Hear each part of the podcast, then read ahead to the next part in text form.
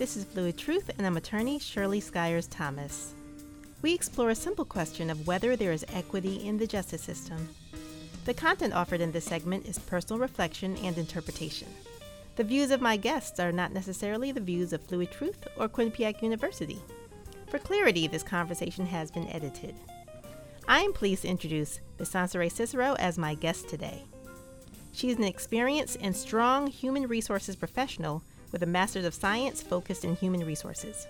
She's also the CEO and founder of Sheba Consulting and a mentor to many. Sansere and I sat down to, to discuss the importance of having a seat at the table and the challenge for justice involved individuals.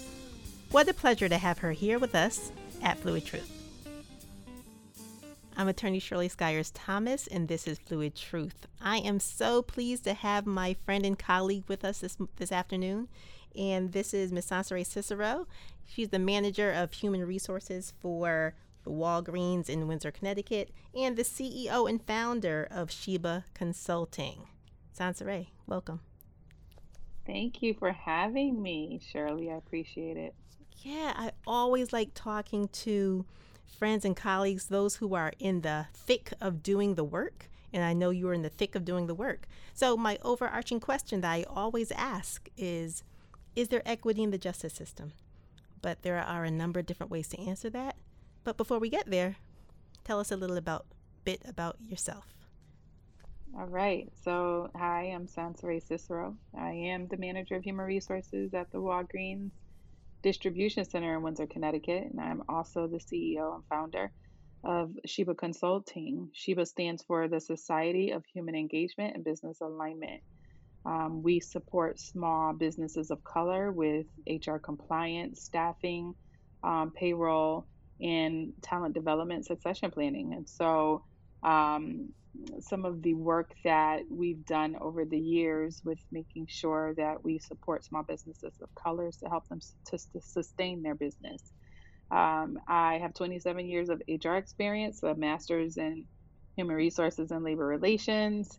Um, I have uh, been acknowledged and recognized as one of the most influential individuals of color by the NAACP uh, in 2018, and I've also partnered with them to launch their 1 million job campaign for individuals who are justice involved with uh, transition them, transitioning them back into um, equitable and fair employment.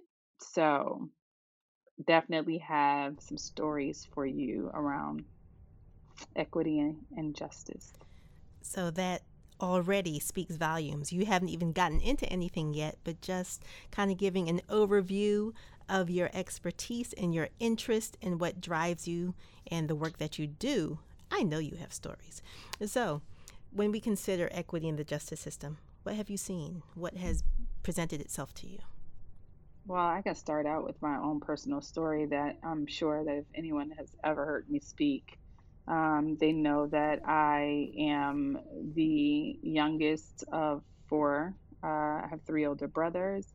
Uh, my father was formerly incarcerated um, and was pretty much incarcerated um, all of my uh, young adult life. And when he transitioned out of, um, you know, the correctional facilities that he was in, he could not get any work.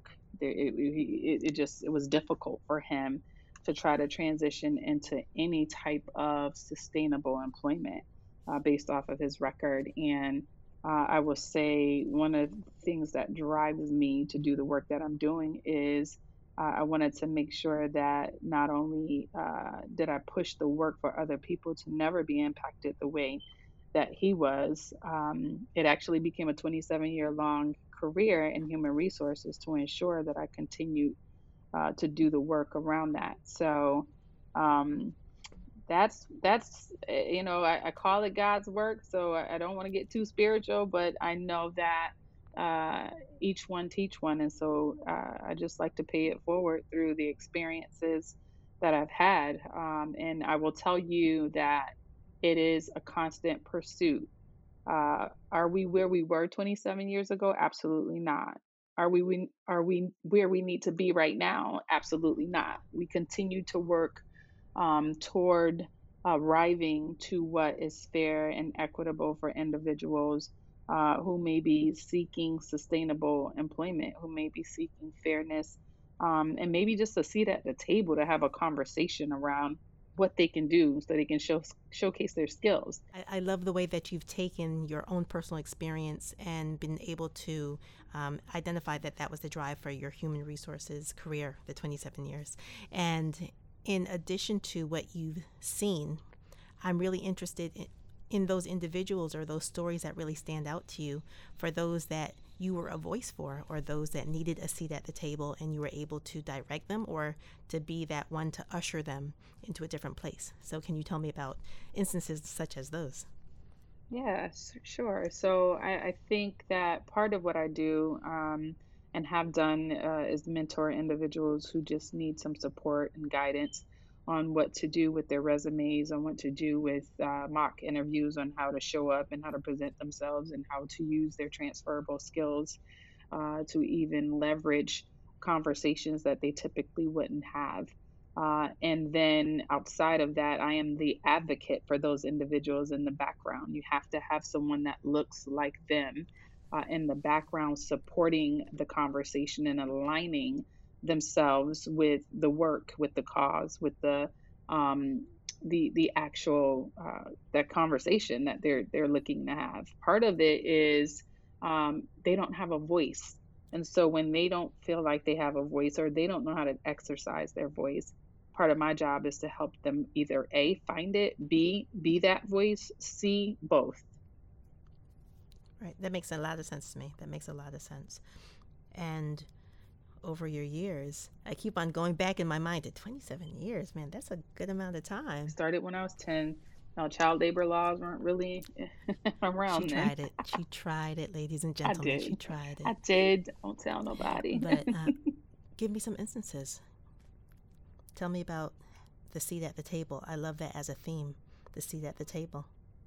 I often get into this conversation um, with people because I, I really truly believe um, that 27 years ago, when I found myself transitioning into a role, it was a two day temporary assignment in a logistics company. I found myself um, transitioning into this role um, just because, you know, my mother told me so, one, but two, I needed to do something, I needed to do something different. And uh, I, I got into the role, I started auditing um, some files and some paperwork and uh, and then uh, and I, I, was very um, anal, if I could say that word, about um, the details of the information that I was looking at, and so I became the auditor and the compliance um, uh, individual over I nines uh, and um, record keeping, and so. Uh, one of the things that I transitioned to was recruiting and ultimately, I had to learn what the practices and policies were around recruiting and the requirements around uh, individuals being eligible to even uh, be considered a viable candidate, uh, which would land them a seat at the table. And what I noticed is that most Black and Brown people didn't have a seat at the table because there were background checks that interfered with them even being able to qualify to be considered, right? And then, even with that, your resume is not even reviewed. So your, your resume is not even going into in front of anyone before your background check is reviewed. And so I, I just I thought it was the most um, asinine process ever. And so I, I said to myself, okay, I, I, know I'm new here. So what do we do? How do we how do we change this? You know, what what's the what's the first step to advocating for people who look like me um, to have an opportunity outside of this background check process? Well, it was a bigger fight. It was a bigger conversation, but um, I had a space where I could make recommendations. And so in this logistics company, there were multiple divisions, and so I figured that I would uh, pick the low hanging fruit, which was the on the road drivers, because that's where the biggest need was. And so when you start to talk about being creative in the recruiting and talent space, that was one of the ways that we decided to be a little more um, creative with attracting uh, and recruiting talent. Unfortunately, the organization had guidelines uh, and policies around what their requirements were uh, for on the road drivers, especially when you were traveling inter um, state versus intrastate. Uh, and so I, I, thought the unfairness of it all, um, it just, it, it, was stifled, it was muffled, and it took more than just my voice. Um, but I planted the seed. I planted the seed. I continued to have the conversation um, as often as I could, um, as loud as I could, year after year. And we finally, you know, pressed forward 10 or 15 years. I'd say 15 years where I was in a mortgage company and we started becoming a little more progressive with the customer service reps and looking at backgrounds um, where if you had a blemish background, is what I call it, uh, a felony, uh, that maybe you would be considered if it's older than five years, or if it's older than seven years, or if it's older than 10 years. So now we're starting to massage the requirements and the rules around what would allow these individuals to have a seat at the table. And so uh, it, it, it, didn't truly get us where we needed to be, but it was a, another step forward. And so now, where we are, 10 to 15 years later down the road, we are looking at justice involved individuals as another viable candidate pool for talent. Uh, and, and we have to right now because we are in a state of transition. You cannot continue to look in one candidate pool for the same candidates and think that you'll you'll get this uh, you know a diverse or array of talent. We have to be more open to the individuals that we are looking to attract and retain uh, and the skill sets that they bring with them. Uh, and so over the years i've noticed how many corporations have become a little more liberal with loosening their regulations and their policies around their background checks uh, not just because uh, they want to build their talent or their candidate base, because it's the right thing to do. Do you feel that this speaks directly to diversity and inclusion and equity policies that are now being adopted by many com- companies across the across the board? I think it starts the conversation. I would love to say it speaks directly to it, but I think that diversity, equity, and inclusion is such as a much bigger uh, a conversation um, around um, you know justice and what that looks like for um, those who have been adversely impacted by just say background checks and and that type of system um, that has been historically been placed to put in place to keep some people out, um, but to also meet the needs of the business. So we have to think about people have businesses to run as well, and what does that look like? Um, however, um, it's double jeopardy for some people. They've served their time, and so therefore, when they transition out, what's next? it's double jeopardy if they can't find a, a, sustainable, viable job to transition to. Are they supposed to make a living and provide for their families? They've already done their time. So I think that uh, it, it, definitely is a conversation worth having under the umbrella of diversity, equity, and inclusion. But I think it, it starts the conversation. I can definitely follow that. And I think you're p- pointing out so beautifully that this is um, double jeopardy, as you're saying, a two edged sword for the individuals who've both served their time and now they're trying to move forward in career paths or in just job security or j- securing a job. Um, does this impact the black and brown communities more um, extensively than others? What have you seen? Um, we have been historically placed in positions where um, you know the cards have been stacked against us. Uh, it, it, are we the only individuals that have been impacted by it? No. But when you start to pull the data and you start to look at the information, you realize that um, we, the majority of us, are black and brown. And so that's where you have to start peeling back the layers to determine why, to understand why, to understand uh, if the justice system has created um, a specific area for certain people to not have an opportunity to transition or have the same opportunities to transition into roles and responsibilities or or jobs as everyone else. And if so what does that look like from a pay perspective? So i can get the job but because i'm black or brown and i'm woman does that mean i'm going to be paid the same amount so so now you're transitioning into a different conversation under diversity equity and inclusion and if i'm paid the same amount does that mean I'm doing the same amount of work or am I doing twice the amount of work? What does that look like? Will I get the same opportunities for training and development, for promotions? So I think uh, when you start to peel back the layers on all of that, it, it starts the conversation just at the beginning of the journey. But the journey doesn't stop. It does. It just doesn't stop there.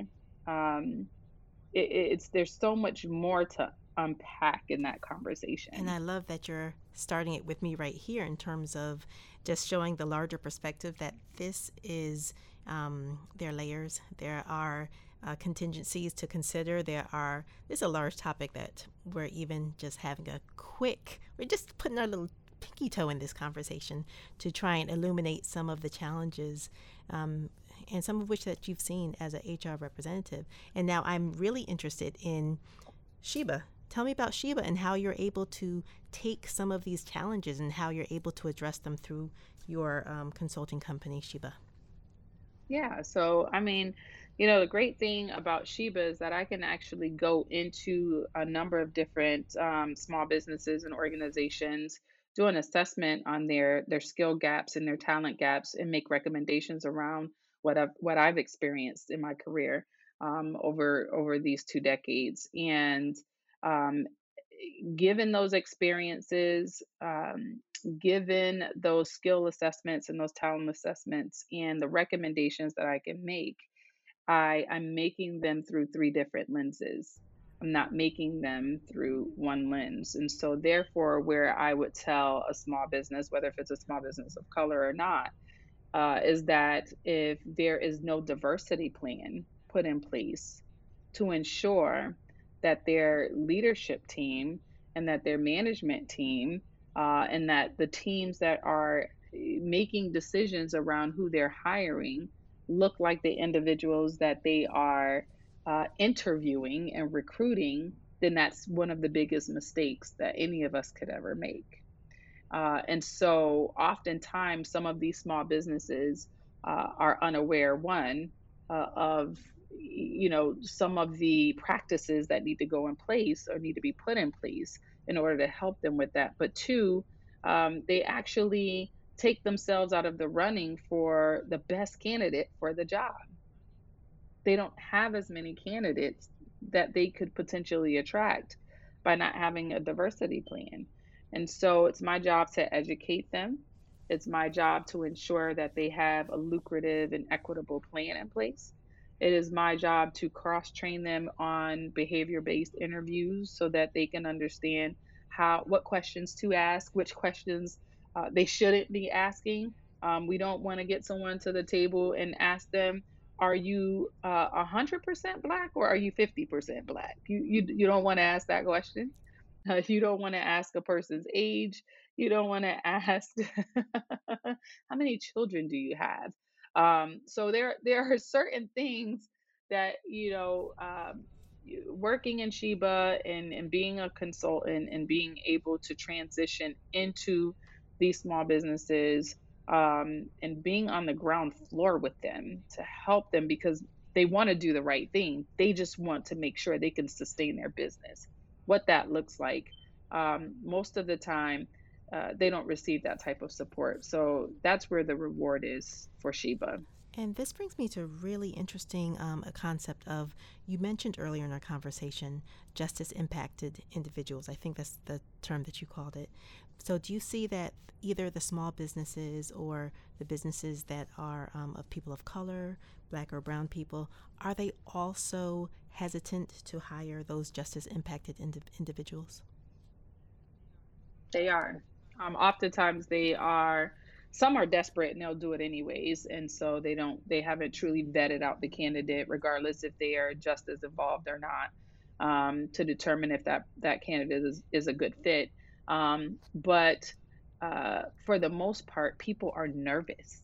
They're nervous because they don't they're not educated. They don't understand that um, they're the risk that they think they're taking on an individual uh, needs to be set aside and looked at as not a risk, but an opportunity to one, gain the skills and the experience of an individual who may be seasoned in the area that they need them to be seasoned in.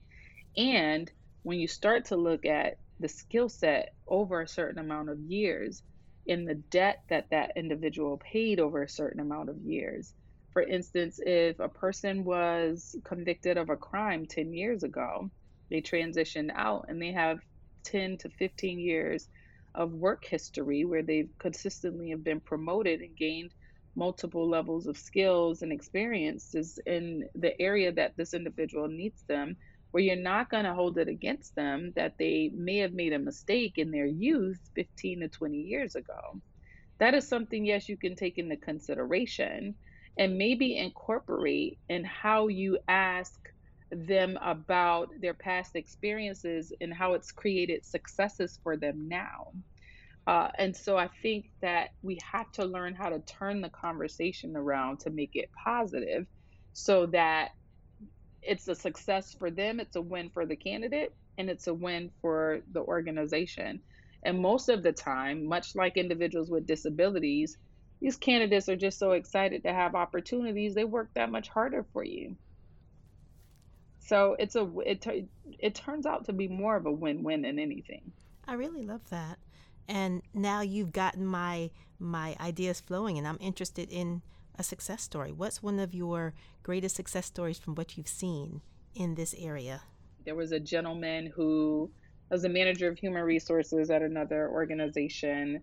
Um, and this individual came into just walked right off the street, came into the the building sat down, filled out an application, interview, extremely articulate, extremely smart, um, educated. He had his bachelor's degree, uh, and then he he's had a lot of experience, but he had a lot of of um, gaps in between his timeline, his work history. And so as we're looking at it, we could tell this this individual has something to offer. He was just so polished and, and well spoken and, and presented himself extremely well. And so we gave him a seat at the table uh, to go through the interview. Blew us away. It was a panel interview of three. Blew totally blew us away.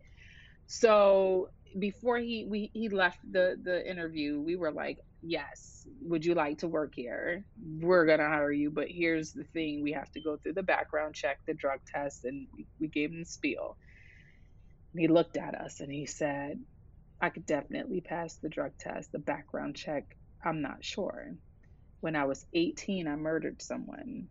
It was in self defense. However, I didn't have enough information, enough, I didn't have enough witnesses to corroborate the story. And so I ended up doing 33 years. Yes. So, needless to say, my mouth is wide open, right? And I'm floored and I'm thinking to myself, well, that sucks. One, two, oh my God, I would never know this if this guy didn't like offer the information. And so I said to him, okay well you know we can we can work through this. And he just looked at me and he teared up and started crying. Like all right i have a lot of stories but this one is a little different. And he looked at me he said miss you don't understand. I don't typically have a person that sits in front of me to say we can work through this.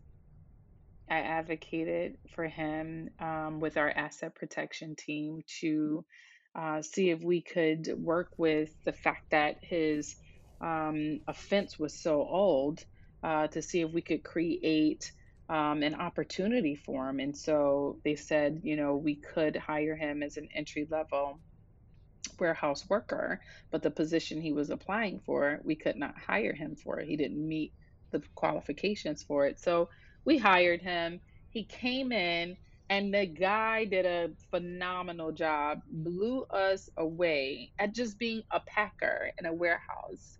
So he learned everything he could about the business. He moved around to multiple departments. He began training um, new hires and new leaders that came into the organization. Once he gained the confidence to believe that he could, you know, interview for another position that he didn't have to take another background check for, he interviewed for an entry level leadership position, got it, was promoted, began doing a phenomenal job, ended up interviewing again for a mid level uh, management position is still there today. And so I'm not going to date myself, but this is like back in 2010. So we're talking, he's been there for 12 years almost now. Um, just absolutely amazing. And so every now and again, he finds me, he reaches out and says, you know, if it wasn't for you, I wouldn't be where I am. And I just wanted to continue to keep in front of you that if it, you know, you are Godson and you advocated for me. And this is what you do for people. And I want you to know that you are appreciated. And he's constantly reminding me of that. And so sometimes it just really it's a great pick me up because it happens when it's it's most needed. Um, but it's that's just one story, right? That if we never gave him an opportunity, where would he be today? He made a mistake trying to defend himself when he was 18 years old, did a 33 year sentence, and now he is making a living. He is married. He has, um, I'm not sure what his relationships with is with his children, but he is happy and he is thriving and he's giving back to people that were like him. So um, that's one of the main success stories or the biggest success stories that come to mind right now uh, that I, I just I'm extremely proud of. And you're emphasizing again for me that this work is important. So, like we said before, there's this continuum of uh, kind of pushing forward and making sure that there's advancement. And it takes so many different players to do so. And as you have your career and have you're right in the thick of people development, I see the benefit of it. And I, I don't think I've ever really had a conversation with you about what exactly you do for people. Because we talk about all sorts of different things, but what exactly you do to move people forward. But I see the benefit in this additional chance and the seat at the table and allowing us to have the second look at people who would otherwise be overlooked the work doesn't stop there. Just because you get them in the building doesn't mean that you you stop advocating for them and you stop um, supporting them and and you stop pushing the needle forward on making sure they have a mentor and the tools and the resources and the education and the training um, to be successful at their job. So um, that's one of the things and before we wrap up that I would like to emphasize that just because you you help them get a seat at the table doesn't mean that's where the work stops for them. And I think that's so important too because there, there's not an endpoint. It's not once you're there, okay, all right, we've arrived. Absolutely not. Absolutely not. We're always learning, growing, and there are additional levels to reach for. So to have individuals such as yourself right there in the position to say, come on, let, let, let me bring you up. Let me kind of push you along. I think that's wonderful and it's necessary.